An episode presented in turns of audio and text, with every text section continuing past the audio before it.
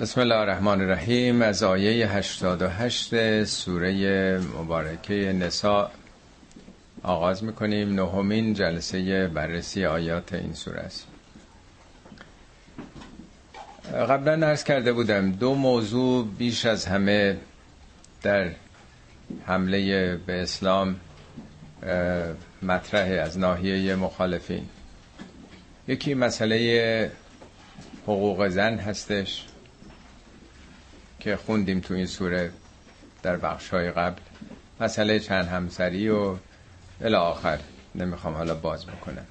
مسئله دوم خشونت و آیات مربوط به قتال و جهاده که آیاتی که امروز می‌خونیم در واقع یکی از موارد یکی از مصادیقی است که دستور بگیرین بکشید توش هست. بنابراین لازمه که خوب این آیات رو ببینیم. در چه فضایی هست؟ مقدمش چیه؟ قبلش چیه؟ بعدش چیه؟ نمیشه از اون وسط یه آیه ای رو یا نصف یه آیه رو برداشت روش داوری کرد. درست مثل اینکه یک قاتل فراری از زندان رفته باشه بیرون به قصد کشتن مثلا خانواده که باعث زندانی او شدن. خب پلیس اعلام بکنه که اینو هر جا دیدین دستگیرش بکنید. تحویل بدین به زندان مثلا. اگه اون مقدمات رو کسی نگه نخونه میگه هر جا دستگیر کردیم بکشین و عجب بیرحمه. پلیس چقدر جنایتکاره. بنابراین خیلی خوبه چون شما هم در معرض این سوالات قرار می‌گیرید. این آیات رو به شما میگن گفته قتلو قاتلو بکشید. هر جا دیدین دستگیر کنید. خب ظاهرا آدم باور نمی‌کنه ولی باید بخونه و ببینه چیه موضوع. آیات این دفعه راجع منافقینه. اونم منافقین محارب یعنی مسلح. چون یه نفاق ممکنه فکری باشه کسی درویی داشته باشه یه حرفی بزنه یه عمل دیگه بکنه خب اینم نفاقه. ولی در اون مقطع زمانی مسئله کسانی بوده که در مقابل اون مؤمنین اولیه بودن. یعنی حالت محارب و جنگ داشته. بنابراین مهمه که بفهمیم منافق کیه و در واقع چه ویژگی داره. منافقین بخشیشون در مکه بودن بخشی تو مدینه. یعنی دو نوع نفاق مطرح هستش.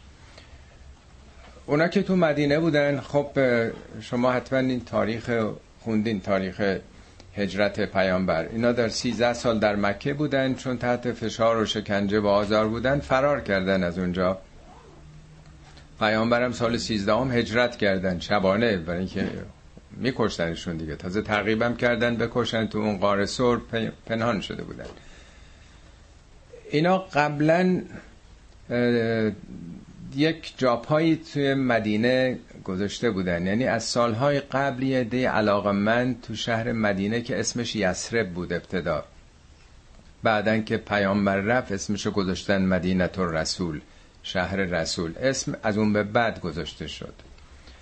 اونا یواش یواش پیام اسلام رو شنیده بودن. اول دو سه نفر یواش مخفیانه آمدن تو مکه با پیامبر صحبت کردن که ما اونجا این آمادگی رو داریم و یواش یواش شد دو تا سه تا پنج تا ده تا و یه زمینه یه جاپایی پیامبر توی یه جایی دیگه پیدا کردن که اگه فرار کردن بدونن کجا باید برن. اینا معمولا در ایام حج می آمدن. مخفیانه با پیامبر ملاقات می‌کردن که کسی نفهمه. خطرناک بود اون موقع. در دورانی که بت پرستی حاکم بوده یه کسی بخواد از خدای واحد سخن بگه بگه همینا باطله دیگه از جونش گذشته بوده دیگه. بعدن که این مقداری جمعیتشون هم بیشتر شد پیامبر احساس خطر کردن رفتن به سمت مدینه. اینا هم سال آخر چیزی که مطرح کرده بودن به پیامبر که ما دو تا قبیله هستیم توی این شهر قبیله اوس و خزرج که سالیان درازه با هم, با هم داریم می جنگیم خسته شدیم. انقدر از همدیگه خون ریختیم. این شهر سامانی نداره اربابی نداره هیچ اداره کننده نیست. همش آشوبه. تو که آدم خوبی هستی و پیامبر خدایی و اهل اخلاقی هستی تو بیا تو شهر ما بین ما صلح جاری بکن. ما را آشتی بده. تو مرد خدایی مرد حقی مرد اخلاقی. خب پیامبرم تو مکه بودن. مکه هم برای عربا پایتخت بوده دیگه. ام القرا یعنی مادر قریه ها پیامبرم از یه خاندان بنی هاشم خاندان معروف مکه بوده. بنابراین از پایتخت یه خانواده معروف خوشنام و اونم یک انسانی که به امانت و به صداقت معروفه. اونو دعوت کردن بیا تو شهر ما.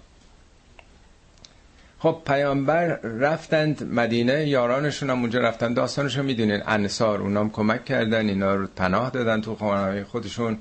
اینا فراری بودن دیگه. اینا که با خودشون مال انبال نبرده بودن. عقد اخوبت بستن و پذیرفته شدن توی اون شهر مسلمان حالا 60 70 تا بودن.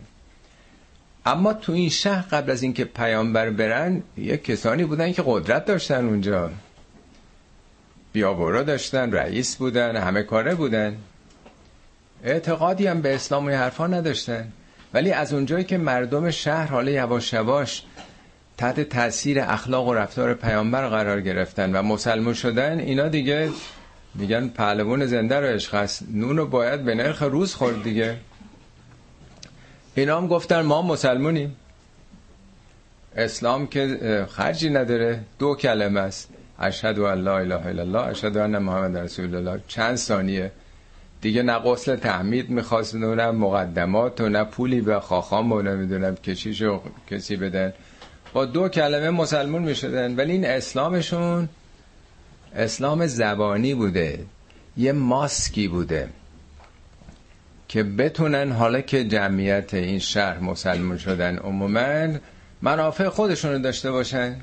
مثل بعد از انقلاب که دی ریش گذاشتن و یه دی تصویر دست گرفتن و یه دی همون عراض و باش وارد کمیته شدن. نمی‌خوام بگم من که تو کمیته است بدی بوده.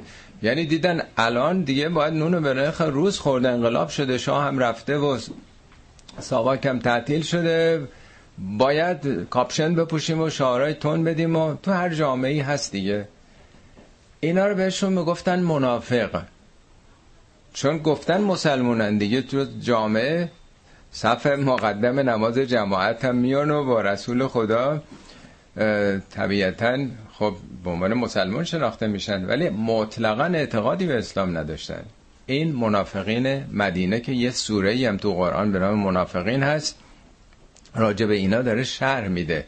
میگه اینا میان شهادت میدن که تو رسول خدایی میگه خدا می‌دونه تو رسولشی و خدا می‌دونه که اینا دروغ میگن. تو اون سوره منافقین داره راجع منافقین مدینه میگه. ولی منافقین که تنها تو مدینه هم نبودن. مسلمونایی که از مکه مهاجرت کرده بودن به مدینه همه که نمی‌تونستن برن.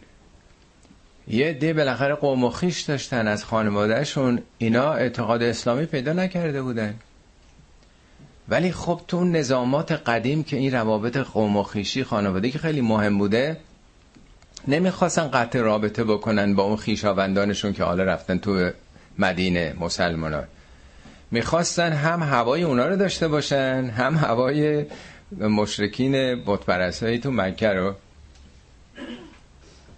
اینا یه میان تو مدینه میگن بابا ما هم قبول داریم تو رو آیاتی که قبلا خوندیم آیات 81 میگه یقولون تاعتون وقتی پیش تو میان میگن بابا ما مطیعیم با شما فعضا بر از او مننده ولی وقتی از پیش تو میرن بیرون ماسکشون رو کنار می‌زنن بیت طائفتون منهم غیر الذی تقول. غیر از این میگن توطعه می‌کنن.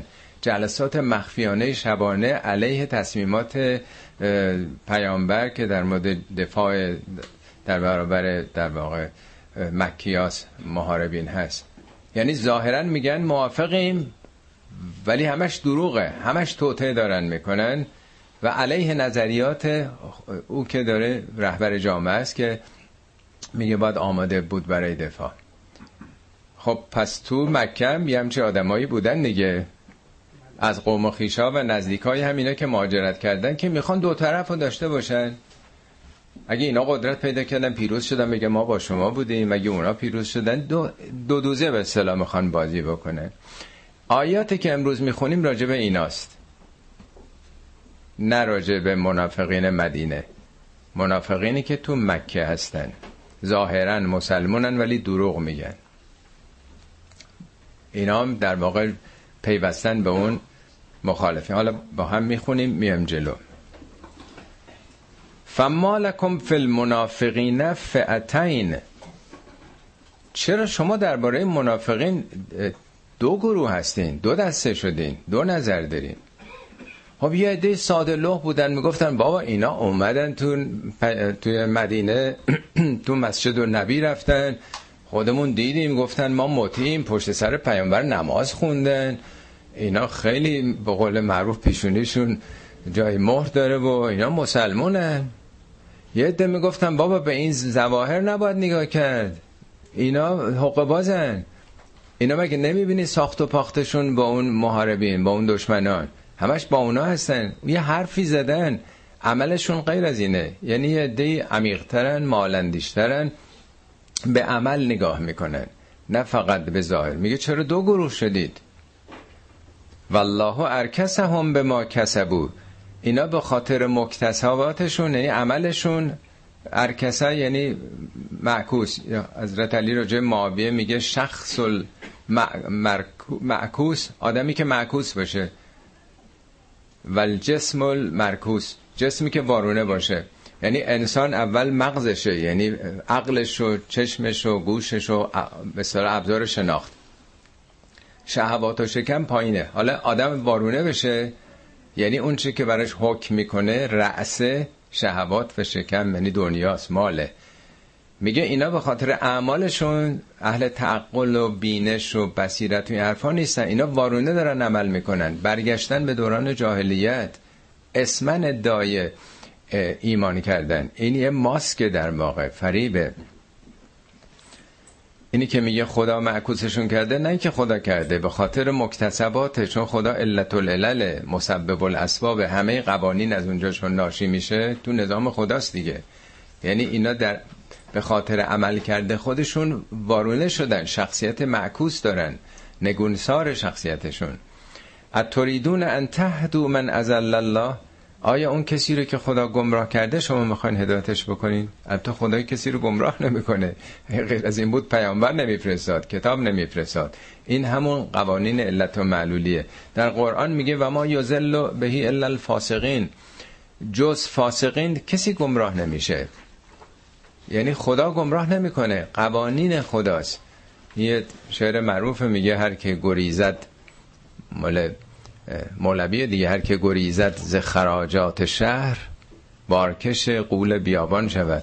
اگه نخوای تو شهر با قوانین و مقررات بمونی تو بیابون گرفتار قول بیابان میشی در واقع.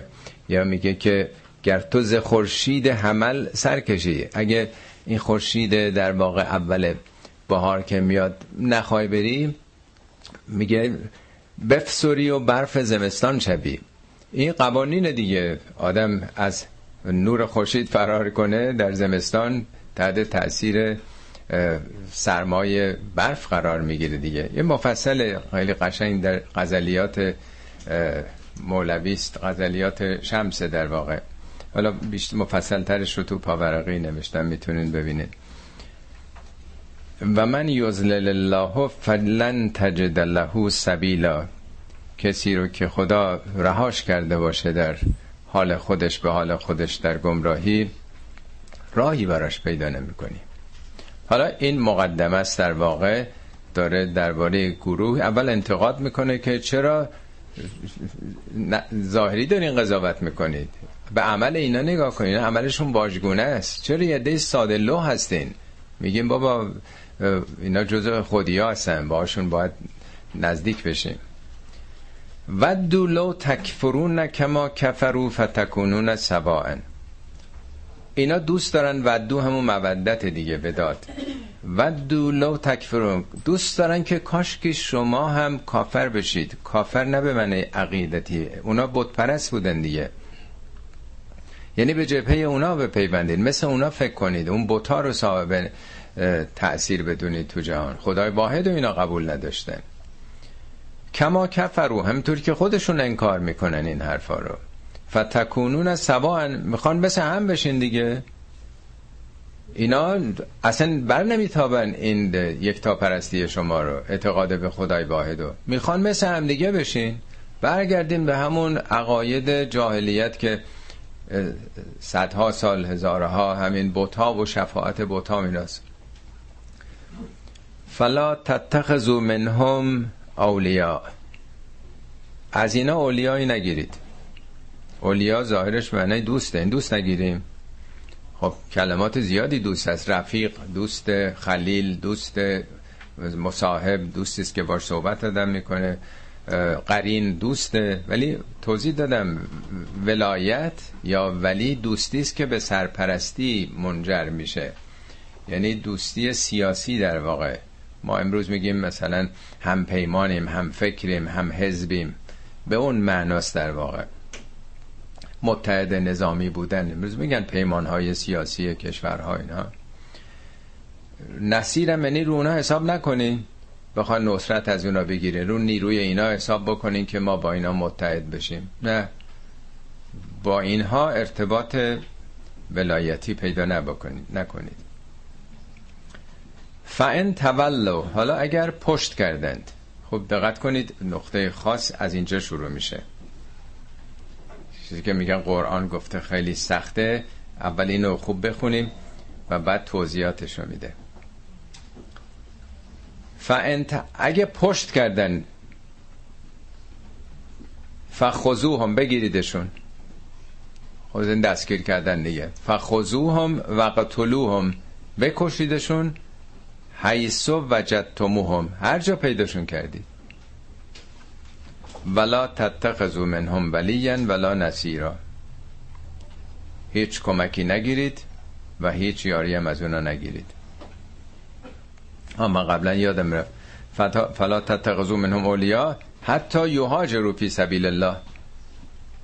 مگر اینکه هجرت بکنن در راه خدا. اینا تو مکه بودن. مسلمونا رفتن تو مدینه. اینا جزو محاربینن. یعنی جزو اون جناه بر حال مخالفن دیگه که دارن میجنگن. میگه مگر اینکه اجرت بکنن. یعنی بکنن جز اونا نباشن. فعلا تو مکه قرار گرفتن جز اون جمعیت محسوب میشن. مگر اینکه حاضر بشن بیان تو مکه یعنی به, به مدینه به شما بپیوندن. اینا نمی‌خواستن از اون شهر و دیارشون بکنن. می‌خواستن دو طرف رو داشته باشن. سفر کردن آمدن مدینه میگن که ما مخلصیم و ما با شما هستیم و مطیع هستیم. ولی عملا دارن با اونا همکاری می‌کنن. اینو به عنوان پاورقی خدمتون از کنم. در جنگ بدر.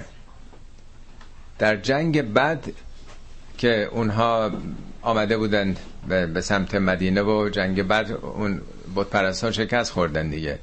یه تعدادی جوون هم جز کشته شده های اونها بود. پیامبر عبور می‌کردن بر اون کشته شده های اونا.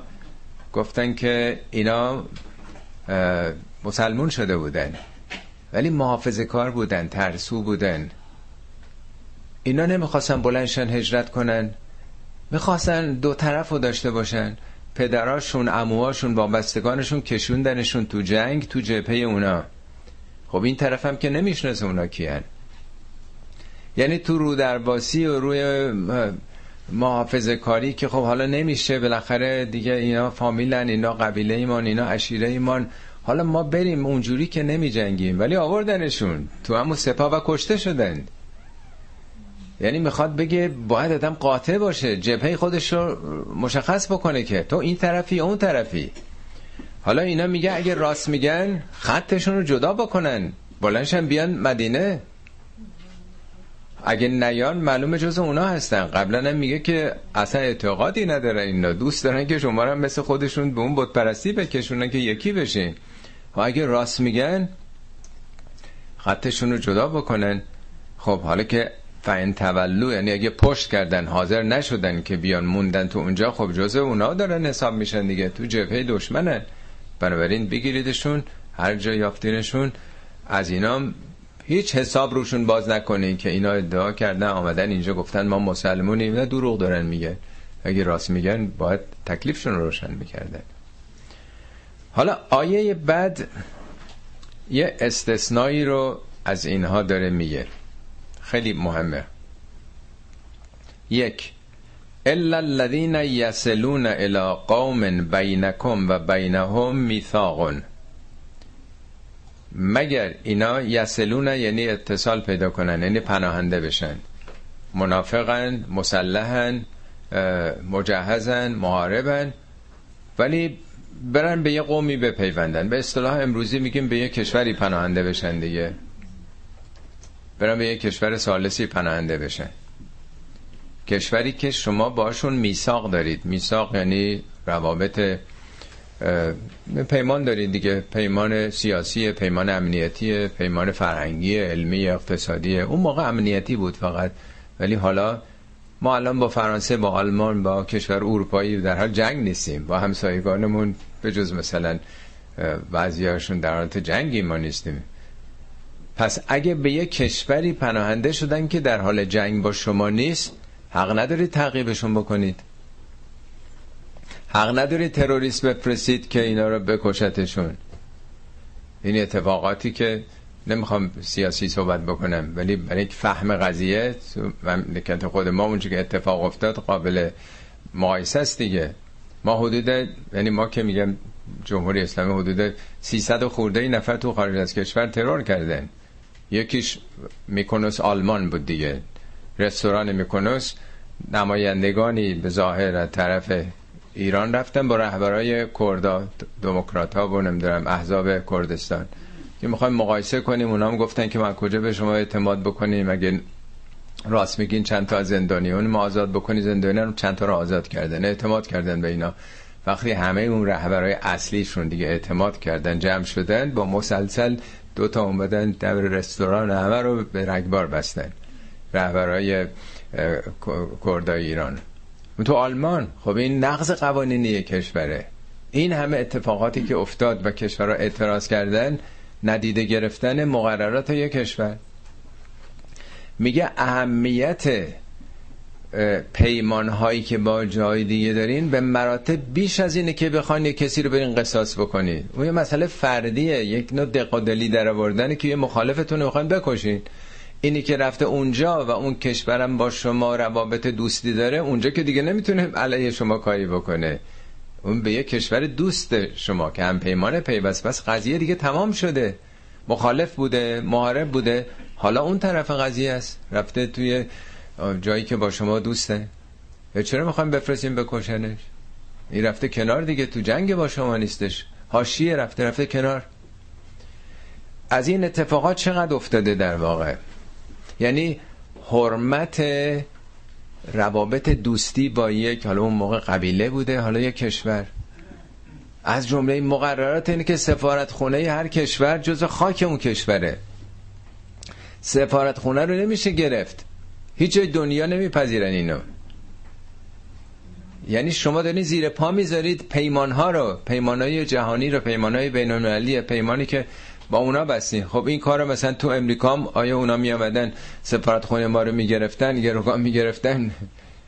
اعتراضی ما نداشتیم. عکس عملشون می‌داده خب 444 روز دیپلمات های اونها رو خب ما گروگان گرفتیم. خب اینا هیچ جای دنیا پذیرفته نیست. تاوانش هم هشت سال جنگ و هنوزم ادامه داره. داریم چقدر خسارت شهرها و همه چیمون اصلا چل سالی که داریم می‌کشیم در واقع. اینا باستا بشه دیگه. میگه اصلا نمیارزه که بخواین قوانین رو زیر پا بذارین. قوانینی که خودتون امضا کردین. اینا پیمانایی است که در جای مختلف. حالا سفارت انگلیس چند بار تا حالا حمله کردیم. سفارت هر جا یه مقاله ای توی کشوری نوشته میشه یه روزنامه ای حالا روزنامه تو کشور دیگه آزادن. حمله کنن سفارت خونش بگیرن. چرا؟ برای اینکه مجله کاریکاتور کشیده مثلا توهین به پیامبر ما کرده. میدین اینا یک نوع جهالت هایی هستش که دودش تو چشم خود مردم میره. قرآن به وضوح اینو گفته. این جهل نسبت به قرآنه که این اعمال دارن انجام میدن. اگه خونده بودن و می‌دونستن اصلا منطقشون منطق قرآنی بود نه منطق روایت و نمی‌دونم فقاهت. هرگز این کار رو نمی‌کردن. قرآن صریحا داره میگه که اگر کسی بره توی یک جای دیگه حق تعقیبشو ندارید. این یک. دو.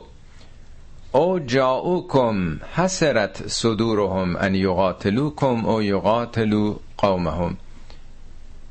یا بیان بگن آقا ما دیگه بریدیم ما خسته شدیم مثلا حوصله نداریم دیگه. می‌خوام بریم سراغ زندگیمون همسر و فرزندمون. حسرت سینهشون تنگ شد یعنی خسته شدن. خسته شدن که بخوام با شما بجنگن یا با قوم خودشون.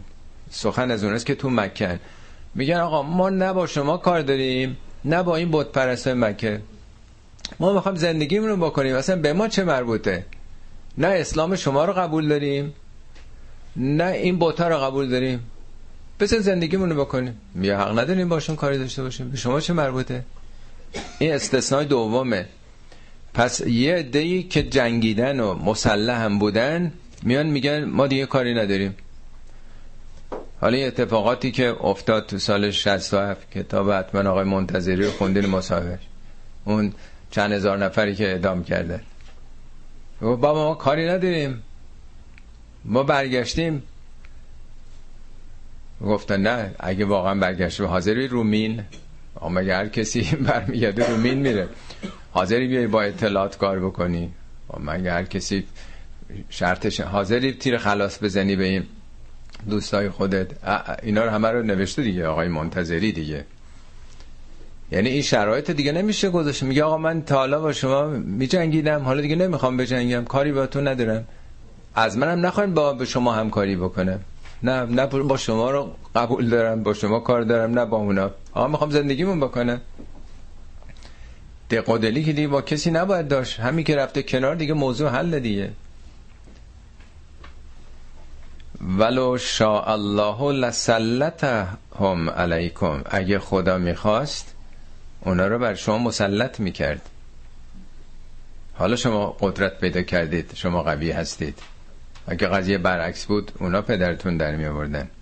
فلقا تلوکم. اگه مسلط شده بودن اونا هم با شما می جنگیدن. خب دقت کنید حالا راجب اینا داره میگه. فعن اعتزلوکم اگه از شما اعتزال کردن. اعتزال یعنی کنارگیری فلم یقاتلوکم. دیگه نکشتن شما رو. و القو الیکم السلامه پیشنهاد صلح بهتون دادن. از در صلح و مسالمت وارد شدند.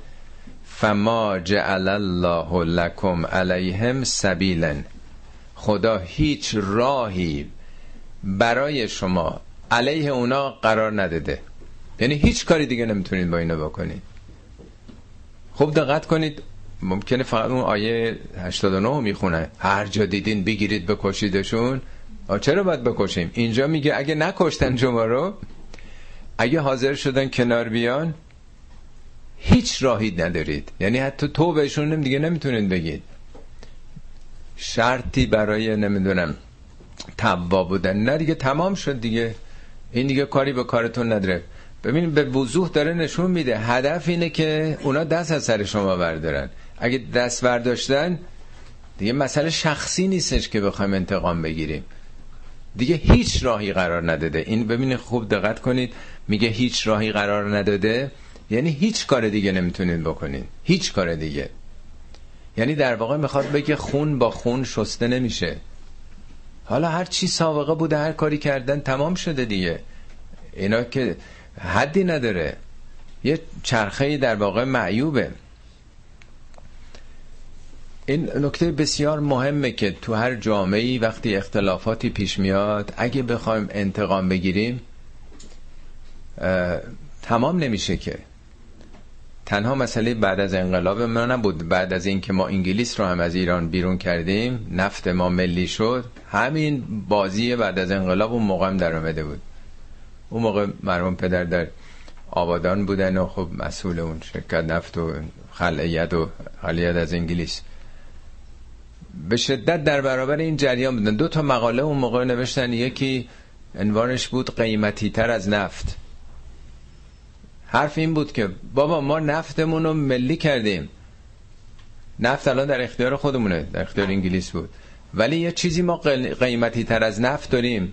اونم این مهندسینمون کارمندانمون این ملتمونه. چرا همش افشا کن اعدام باید گردد؟ اون موقع این تلاش بود که همین رو باید بیرون ریخت. چون اینا زمان انگلیس کار می‌کردن. مهندس فلاح نمی‌دونم شاه میامده آبادان می‌رفته خونه اون رئیس مثلا ایرانی اون دستگاه کت کراکر بود. یک جو و یه جریانی راه که همه اینا رو باید بیرون ریخت. همه اینا رو باید تصفیه کرد. ایشون می‌گفتن بابا من که مهندس نفت نیستم. اینا دارن اداره می‌کنن. قبلا ارباب انگلیس بود. حالا رفته اینا وطن پرستن اینا یک لحظه نداشتن شرکت نفت بخوابه. این پالایشگاه عظیم نفت وقتی انگلیس رفت هیچ که دنیا باور نمی‌کرد که ایرانیا بتونن اداره بکنن یه مقاله دیگه بود عنوانش بود بیگانه رفت. بیگانگی رفت یگانه باشیم. این تیترش بود. اونا رفتن چقدر به جون هم داریم میفتیم آخه. آخرم در واقع همون اختلافات باعث شد که مصدقم سقوط کرد و امریکایی با ده, ده میلیون دلار آمدن. همه رو جارو کردن وقتی که ملتی به جون همدیگه بیفته خب قدرت از دست میره دیگه. این توصیه ها برای اینه که بابا ول کنید دیگه تمام بکنید. یه جا باید صرف نظر کرد. حالا من بعضی از مثالهایی که می‌زنم در واقع اون چیزی بعد از انقلاب افتاد همینطور که می‌دونید یه عنوان منافقین روی گروه گذاشتن دیگه. اون اسمشون بود مجاهد مجاهد خلق. بس دعوای قدرت بود دیگه. یه دی روحانیون آمدن قدرت رو گرفتن. یه دی هم که قبلا می‌گفتن ما تو زندان بودیم ما شکنجه شدیم ما ادام شدیم اینا کجا بودن اون موقع؟ باید در اختیار ما باشه. اینا که صلاحیت این کارو ندارن بینششو ندارن. یعنی دعوای بود. حالا من کاری ندارم نمی‌خوام قضاوت بکنم. می‌خوام بگم این عنوان منافق ما اونا نمی‌خوره. منافق تو این آیات نشون میده که اصلا اعتقادی نداشتن. کسانی که به خاطر اعتقاداتشون اسلام از سال پنجاه یا بعضی خیلی قبل قبل تر از اون به خاطر اسلام کشته شده بودن شکنجه شده بودن. نمیشه به اینا گفت منافق. منافق اصلا اعتقاد نداره. یه ماسکه. ولی چون نمی‌تونستن بگن مجاهدین در واقع خود رو حق تلقی کردن یه دیم مثلا اینا منافقن. این تو جامعه ما در واقع سوء استفاده از این عناوین قرآنی شده که اینا درست نیست. ایراد خیلی میشه گرفت به هر گروهی. ولی ما حق نداریم که اصطلاحات قرآنی رو مطابق امیال خودمون. یعنی اینا در رابطه با خدا معنا پیدا می‌کنه نفاق. نه چون آقا رو قبول ندارن نمی‌دونم چون نمی‌دونم این حزب قبول ندارن پس منافقن خیلی ایرادایی میشه به اونها گرفت. خود بندم از بعد از انقلاب در جبهه مخالف بسیاری رفتارهای هم حاکمیت و هم اونا بودیم و هستم هم همچنان. ولی می‌خوام بگم این نوع به اصطلاح انتباق واجه های قرآنی به یک گروه اینا درست نیست. منافقی که تو قرآنه اصلا اعتقادی در واقع نداره. یه ماسک در واقع. خب پس این یه گروه هستن که توی مکه هستن با اون بت پرستان محاربن علیه مسلمانان ولی ظاهرشون موافق نشون میده. اینجاست که میگه اگه اینا کاری به کارتون نداشتن باشن اونجا شما هیچ کاری نداشته باشید. اما یه گروه دیگه از منافقین. ستجدون آخرین یریدون ان یعمنوکم و یعمنو قومهم. یه گروه دیگه پیدا می‌کنید یعنی هستن از این تجدون میابید یعنی یه گروه دیگه رو خواهید شناخت که اینا می‌خوان هم از دست شما در امنیت باشن هم از قوم خودشون. حالا چه فرق قوم قبلی هم همینطور بود؟ فرقش چیه؟ اونا رهبرا هستن اینا هوادارانن. اونا اهل اینن که بیان مدینه برن مکه. اینو ببین اونو ببین تلاش بکن توطعه بکن این بر اونور برنامه ریزا هستن. آیه 90 این یکی هوادارانن. آلت دست اینا واقع میشن. اینا در واقع حزب بادن.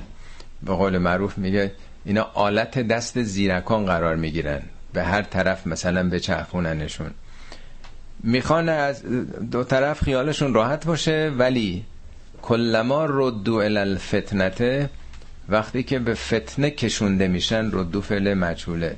میکشنشون میخرنشون مزدورشون می‌کنن ابزار قتالشون می‌کنن اور سوپی ها با سر واژگونه میرن.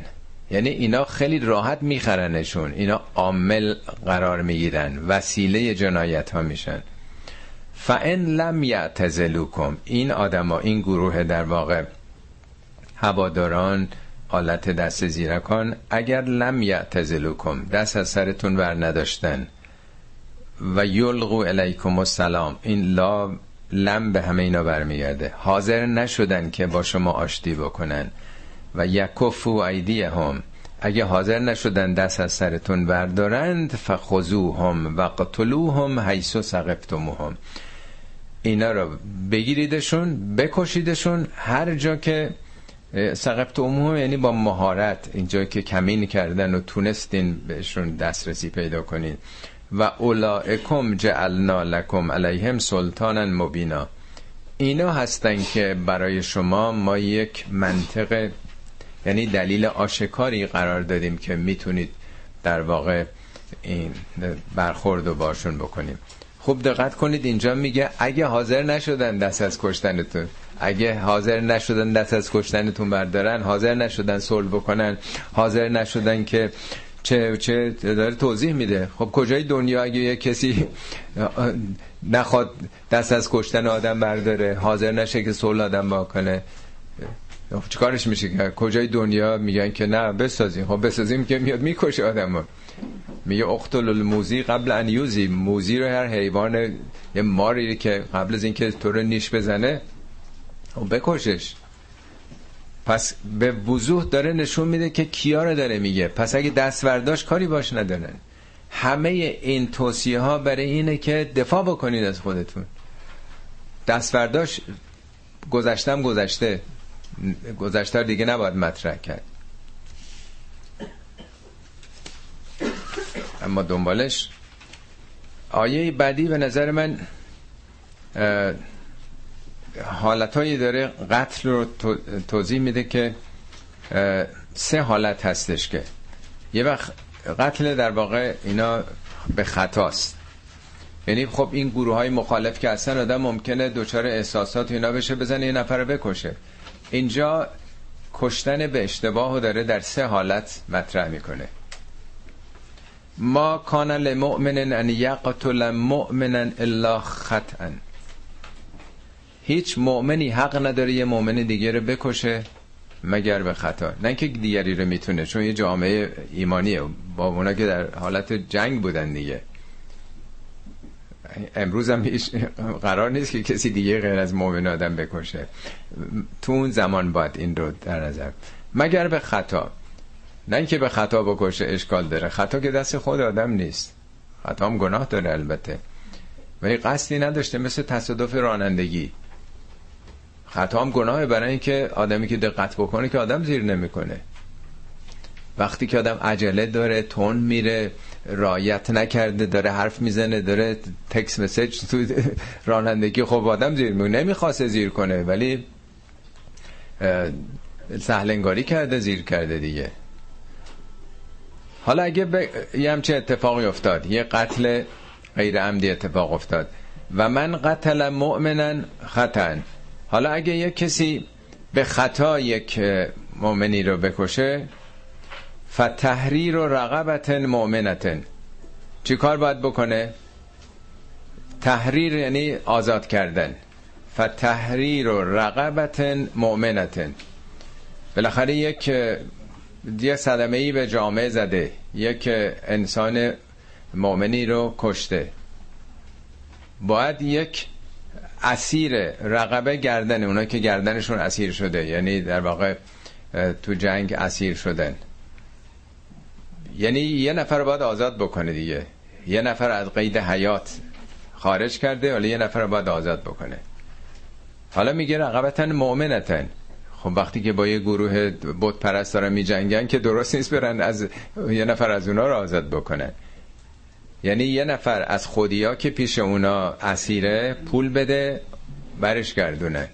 یا نه یکی از اونا که کافر بوده ولی تو جامعه اسلامی آمده مسلمون شده ولی یه نفر اسیرش کرده. اون در واقع صاحب اختیارشه. باید به اون پول داد این آزاد بشه.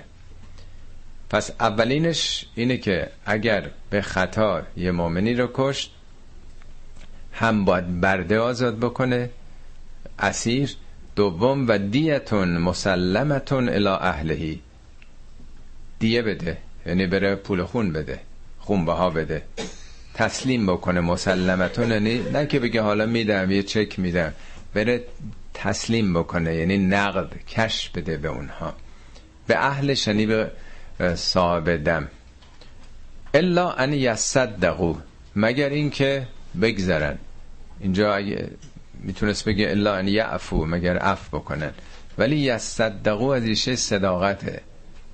یعنی عجب بزرگوارن اینا عجب صادقن. زدن یکی از اهل خانوادهشون رو کشتن میگن نمی‌خوایم. این صدق ایمانشونه که اهل انتقام و تلافی کردن نیستن. چقدر اینا آدم های صادقن. حالا چه فرق می‌کنه من اینم بزدم کشتم که حالا پسر من که زنده نمیشه؟ چه کاریه؟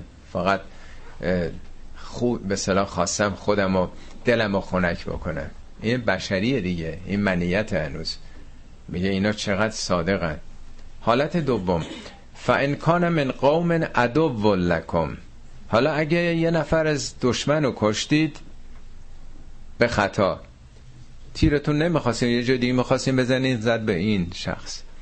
و هو مؤمنون در حالی که مؤمن بوده اون. راحلش چیه؟ فتحریر و رقبت مؤمنتن. اینجا باید یه برده یک اسیر آزاد بکنی. اسیر مؤمن. اینجا دیگه نمیگه برین خونبه ها بدین چون به دشمن که نباید دادم پول بده و بنیه اقتصادیشون رو تقویت کنه. فقط یک انسان کشتی یک انسان باورمند و کشتی در ازاش یکی باید آزاد بشه از اسارت. این جبران به صلاح چیزی که تو جامعه باید پیش بیاد. حالت سوم. و انکان من قوم بینکم و بینهم میثاقون. حالا به خطا زدی یه نفر کشتی از یک مملکت دیگه ای که باهاشون در, در حال صلح این جنگ نداری. حالا اون موقع قبیله بوده. اول میگه برو پول بده. اول میگه فدیتون مسلمتون الاهلهی اول برین خونبه ها رو بدین. چرا؟ برای اینکه ممکن روابط به هم بخوره. ما با هم صلح بودیم ما با هم پیمان داشتیم زدین این نفر از ما رو کشه فوری برید. فوری برید رازیشون بکنید. حالا تا بخوایم بریم برده پیدا بکنید و اسیر بکنید و معامله بکنید طول می‌کشه. اول برید آتیش رو خاموش بکنید. یعنی این نشون میده یعنی معذرت خواهی. آمدم جبرانش رو دارم می‌کنم خونبار دارم میدم و بعد تحریر و رقبت مؤمنتن. و بعد یه نفر آزاد بکنید. حالا اگه برده نبود فمن لم یجد نیافتید. نبودنید که نمیشه. کجا پیدا کنیم؟ در دوران ما مگه هست دیگه؟ اسیر که الان دیگه نیست. جنگ ایران عراق بود. چل پنجاه هزار نفر اون از ما داشتن ما از اونو داشتیم. حالا این نبود چیکار باید کرد؟ فسیام و شهرین متتابعین. دو ماه پشت سر هم باید روزه بگیری. حالا چرا گفته روزه بگیری به اون که دنیا رفته که چیزی نمی‌رسه؟ یعنی تو اراده نداشتی که خودتو کنترل بکنی. به خطا زدی آدم میکشتی. ما آیات آخر سوره بقره یادتونه یه بارم توضیح دادم. میگه ربنا لا تو آخذنا ان نسینا او اختنا خدایا ما رو معاخذه نکن اگه یادمون رفت یا خطا کردیم. مرحوم طالقانی نوشته که خب آدم یادش بری که دیگه معاخذه نداره. یادم رفت دیگه. خطا که معاخذه نداره. من که به ام نکردم. یا مثال می‌زنه. میگه معلم یه چیزی درسی داده ولی یه دو توجه نداشتن. بعد تمرینش رو حل می‌کنه میگه که چرا نکردین؟ میگه ما داشتیم حرف می‌زدیم. با مقلسی نفهمیدیم حرف شما رو. میگه حالا تو کلاس قرار نیست که کسی حرف بزنه. پس هر خطایی هر نسیانی از یه عیب و ایرادی ناشی میشه دیگه. کسی دقت داشته باشه حضور ذهن داشته باشه تو کلاس که خطا نمی‌کنه. در دینم همینطوره. پس چون تو سست اراده بودی خطا کردی آدم زیر کردی دقت نکردی دو ماه باید خودسازی بکنی. تا ارادت تقویت بشه. جلو شکم و حرف زدن تو همینا رو بگیر. تشنگی و گرسنگی و کنترل زبان الاخر تا ساخته بشی. توبتا من الله و, الله و کان الله علیما حکیما.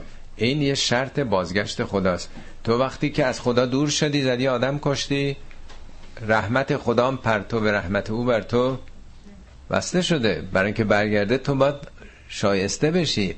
خودتو حالا بسازید در معرض این رحمت قرار بگیری. تا خدام علیم و حکیمه. اینا که داره توصیه می‌کنه یه حکمته. اما آیه بعدی خیلی ساده است ولی به نظر من هیچ آیه قرآن تهدید آمیزتر از این آیه نیست. اگه شما پیدا کردین به من خبر بده خوب دقت کنید این آیه کجا اومده. این آیه بعد از این اختلافات منافق و غیر منافق آمده. چقدر کشدار به همین عناوین داره میشه؟ مخالفه گروه مخالفه. فقط چند هزار نفر تو همون زندانا سال 68 میگه و من یقتل مؤمنا متعمدن اگه یه نفر بره یه مؤمنی رو به عمد بکشه. یه مؤمنه چطور؟ با تو مخالفه. با نظام تو با شخص تو با عملکرد تو مخالفه. و من یقتل مؤمنا متعمدن. فجزاؤه. جزاش چیه کیفرش؟ پنج تا جزا داره میگه. جهنم یک. خالدن فیها. برای ابد خلود جاودانگی این دو. سه و قذب الله علیه. قذب خدا بر خواهد بود. و لعنه لعنت خدا بر او خواهد بود. پنجم و اعد له عذابا عظیما. عذاب عظیمی خدا فرم کرده. پس اینجا که هی داره میگه که اگه دست سر داشتن حق نداری بکشی همش توجیه می‌کنن آدم دیگه. همش توجیه به خودشون اجازه میدن آدم بکشن. در زمان پیامبر فرزند زید بود یه کسی رو پیامبر فرستاد در مقابل یه گروه دیگه ای حالا این بعدش هم این رو توضیح میده. آیه بعد هستش. اون گفتش که نه من مسلمونم. حالا که شمشیر رو دیدی مسلمونی؟ از ترس شمشیر داریم. نه مسلمون نیستی و می‌زنه میکشتش. وقتی خبر به پیامبر می‌رسه نماز می‌خونن. یا خدایا من بیزارم از کاری که این انجام داد. وقتی میاد میگن که چرا این کار کردی؟ میگه که دروغ گفت. گفتن که تو قلبش شکافتی. از قلبش فهمیده کجا فهمیدی دروغ میگه؟ به چه دلیل؟ یعنی به صرف اینکه یه کسی یه حرفی رو بزنه دلیل نداره که دیگه آدم باور نکنه نپذیره. مگر در عمل خلافش رو ببینه. که حالا آیه بعد این رو داره میگه. پس بسیار بسیار مهمه که تو این دعواهای سیاسی تو این اختلافات جان انسان شوخی نیست. حرفی که آقای منتظری زده بود حتما خوندین یا شنیدین. میگه من به ایشون گفتم که من همه جا دنبال شما میام مگر جهنم. ایشون گفتم فکر می‌کنی من جهنم میرم؟ ایشون میگه گفتم این کارا جهنمیه. ما این درس ها رو از شما یاد گرفتیم. حرمت خون یک انسان. بی احتیاطی نمیشه کرد که رأی دو نفر از سه نفر که تو شهرستان ها همین جوان هستن برای کشتن یه نفر کافیه. جدی مسئله خون حرمت خون تو همه درسایی که تو حوزه خوندیم از همه چی مهمتره. نمیشه سرسری گرفت. جان یک انسانو که خانواده هایی دارن اینا. حالا هر کاری کردن کیفر کارشون هست ولی به این راحتی نمیشه آدم کشت. اینجا میگه که اگه به عمد بکشه یا با توجیهات سیاسی اینا چنین تهدیدایی که هیچ جای قرآن ارز کردم من ندیدم که انقدر حرمت خون یک انسان رو جان یک انسان رو محترم شمرده باشه. آیه بعدی هم همطور که ارز کردم شأن نزول شد توضیح دادم. یا ایها الذین آمنو های مؤمنین اذا ضربتم فی سبیل الله اگه در راه خدا حرکت کردی رفتی این جنگو داره. میگه ضربتم فی سبیل الله گام گذاشتن منظور از آیات رجب جنگ سفر جنگی. فتبینو. تبیین بکنید شناخت پیدا بکنید. خبر دادن که اونا اسلام قبول ندارن و یا دارن توته می‌کنن. می‌دونی علم داری که توته دارن می‌کنن. باید برات روشن بشه. تبیین یعنی کاملا روشن بشه. مطمئن باشید واضح باشید. در سوره حجرات ظاهرا میگه یا ایها الذین آمنو اذا جاءکم فاسق به نبأ فتبینوا. اگه یک کسی خبری علیه کسی دیگه ای داد یه فاسقی حتما برین شناخت پیدا بکنید. ان تصیبو قوما به مبادا رو نادانی یه ضربه ای بزنید به یه مردمی فتوس به علا ما فعلتم نادمین. بعد نادم بشی پشیمون بشه چه کاری کردیم؟ زدیم آدم رو کشتیم. چه غلط بود این خبر؟ از کجا معلومه؟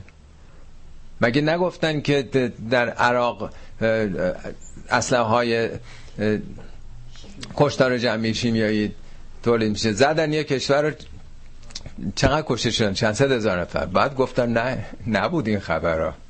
هرچی گشتیم نبود. پس میشه یه مرتبه یه ملت رو یه میلیون هم آدم بکشه یه مملکت رو نابود بکنه روی خبر ساختگی فاسق یه چیزی داره میگه دیگه. تو قرآن تو سوره نمل سلیمان به عنوان یک زمامدار خیلی عادل معرفی می‌کنه. سی چل تا دستور حکومتیه. از جمله میگه که وقتی هد هد براش خبر آورد که آره من یه قومی دیدم که اینا خورشید رو میپرستیدن شیطان بهشون داده بود الو بله بله فلان. این جواب سلیمانه. میگه سننظر رو از صدقت ام کنت من الکاذبین من باید بررسی کنم که راست میگی یا دروغگوها هستی. اون در واقع هتود نمادینه که تو سپاه خودشه. ولی به محض اینکه یه خبر میاره از یه مردم بیگانه که نمیگه آقا بزنیم پدرشون رو در بیاریم. حتما باید باید ببینم این. پس این خیلی مهمه که شناسایی کامل بشه. ولا تقولوا لمن القا الیکم السلام لست مؤمنا. اگه به سمت یه دشمنی رفتید گفت من ما سلام آوردم. نگو که نه ما قبول نداریم تو مؤمن نیستی. همین حرفایی که سی چل ساله تجربه کردیم. از کجا معلومه؟ تو باید این کارو بکنی با ما هم کاری بکنی. چه چه الاخر چقدر دور از این به صلاح اصول قرآن عمل کردن اونایی که قدرت دستشون بود. چرا حالا اون شخصی که فرستاده بود فرستادن تحقیق بکنه زد کشت اون رئیس قبیله رو؟ اون با زنش رو با خانوادهش آمده بود بیرون شهر به استقبال این فرمانده مسلمان که داره میره. اون کشت همون شبم با همسرش خلوت کرد. برای چی؟ برای اینکه اموالش رو بگیرن اموال قبیلش رو بگیرن این که پیامبر بیزاری اعلام کرد از عمل اون. به خاطر همینه. میگه تبتقون عرض الحیات دنیا. شما دنبال عرض شده های دنیای عرض یعنی اون چیز که ظاهره و آشکاره. مقابل در واقع جوهر هر چیزی که پنهانه.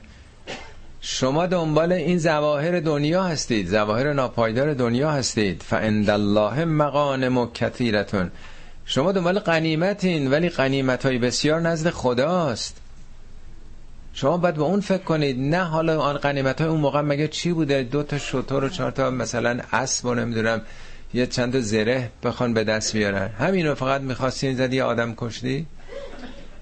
کذالک کنتم من قبل شما قبلا اینجوری بودید در دوران جاهلیت.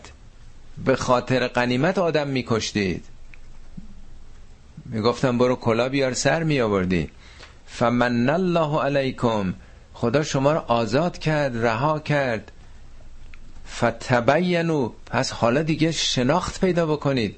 همینجوری به دشمن حمله نکنید. همینجوری به یک تصوری یه خیالی برید به جون مردم بیفتید. محاکمات چند دقیقه خلخالی یادتونه که اول انقلاب. یه دقیقه دو دقیقه. همینجوری می‌رفت کردستانی مرته چل پنجا نفر رو فقط می آوردن به صرف ظاهرشون که اینا جو معلومه که جز اون گروه هن چقدر سهل انگاری. آقا که فرمودن که اینا اصلا محاکمه نمی‌خوان. به صرف شناختشون همین کافیه. اصلا محاکمه هم لازم نیست. یعنی همه این مثل که سیستم حقوقی دنیا همه اینا در واقع زیر سوال رفته دیگه. بسیار مهم شناخت که کاملا برای آدم روشن بشه. ان الله کان به ما تعملون خبیرا. خدا با اون چه انجام می‌دید خبیره. این از اسماء اسماء حسنای خداست. 45 بار در قرآن اومده. یعنی خدا خبره است. به جزئیات کارتون خبر داره که به چه انگیزه و نیتی از مخالفین می‌کشید. همه چی رو می‌دونه. همه این توجیهات دیگه سر مردم میشه کلا گذاشت فریب داد. همه اینا پیش خدا روشنه. دو تا آیه بعدم دو تاشم تقریبا یه مطلبه. من بخونیم و ارزم تموم کنم. لا یستوی القاعدون من المؤمنین غیر اول الزرع. یه مقایسه می‌کنه بین دو تا گروه. یه گروه مؤمنینی که قاعدن. قعود مقابل قیام دیگه. نشستن. بلند نمیشن. دفاع نمی‌کنن. نمیجنگن. باز نشستن خونه نشینن. می‌خوان پیش همسر و فرزندشون باشن. جمع نمی‌خورن. مایه نمی‌ذارن. اونایی دیگه با جان و مال در راه خدا مایه می‌ذارن دفاع می‌کنن. میگه اینا مساوی نیستن. لا یستوی قاعدون من المؤمنین. از مؤمنینی که قاعدن. اهل مبارزه نیستن. غیر اول ضرر. به استثنای اونا که آسیبی بهشونه. پیره نمی‌تونه بیاد مریض نقص عضو داره. ضرر این در واقع یک نوع اشکالی بهش هست. به استثنای اونا که نمی‌تونن اونا که می‌تونه جوون سر گنده. این باید دلیل نداره که بشینه باید بره دفاع کنه از هم فکر و هم وطناش. با کیا مساوی نیستن؟ و المجاهدون فی سبیل الله به اموالهم و انفسهم. با اونا که همه چیش رو پاک باخته است در راه خدا. جان و مالشو داره میده. فضل الله المجاهدین به اموالهم و انفسهم علی القاعدین درجتن. خداوند مجاهدین با اموال و انفس و بر نشستگان بر قاعدین به درجاتی فضیلت داده. خیلی اینا بالاتره. دفعه دیگه صحبت می‌کردیم. اینو یادتونه اونا که بودن چند سال پیش. از کم تو دادگاه نسبت آزادی زمان قبل از انقلاب بود که محکومیت ده ساله به مرحوم طالقانی و پدرین دادن. رئیس دادگاه که استوار بی سوادم بود یه اعلامیه نهضت آزادی داده بود. همین آیه بود بالاش. اینو می‌خوند گفت فضل الله مجاهدین علی قائدین فکر می‌کرد اینا اسامی اشخاصه. هم هم خندشون گرفته بود تو دادگاه.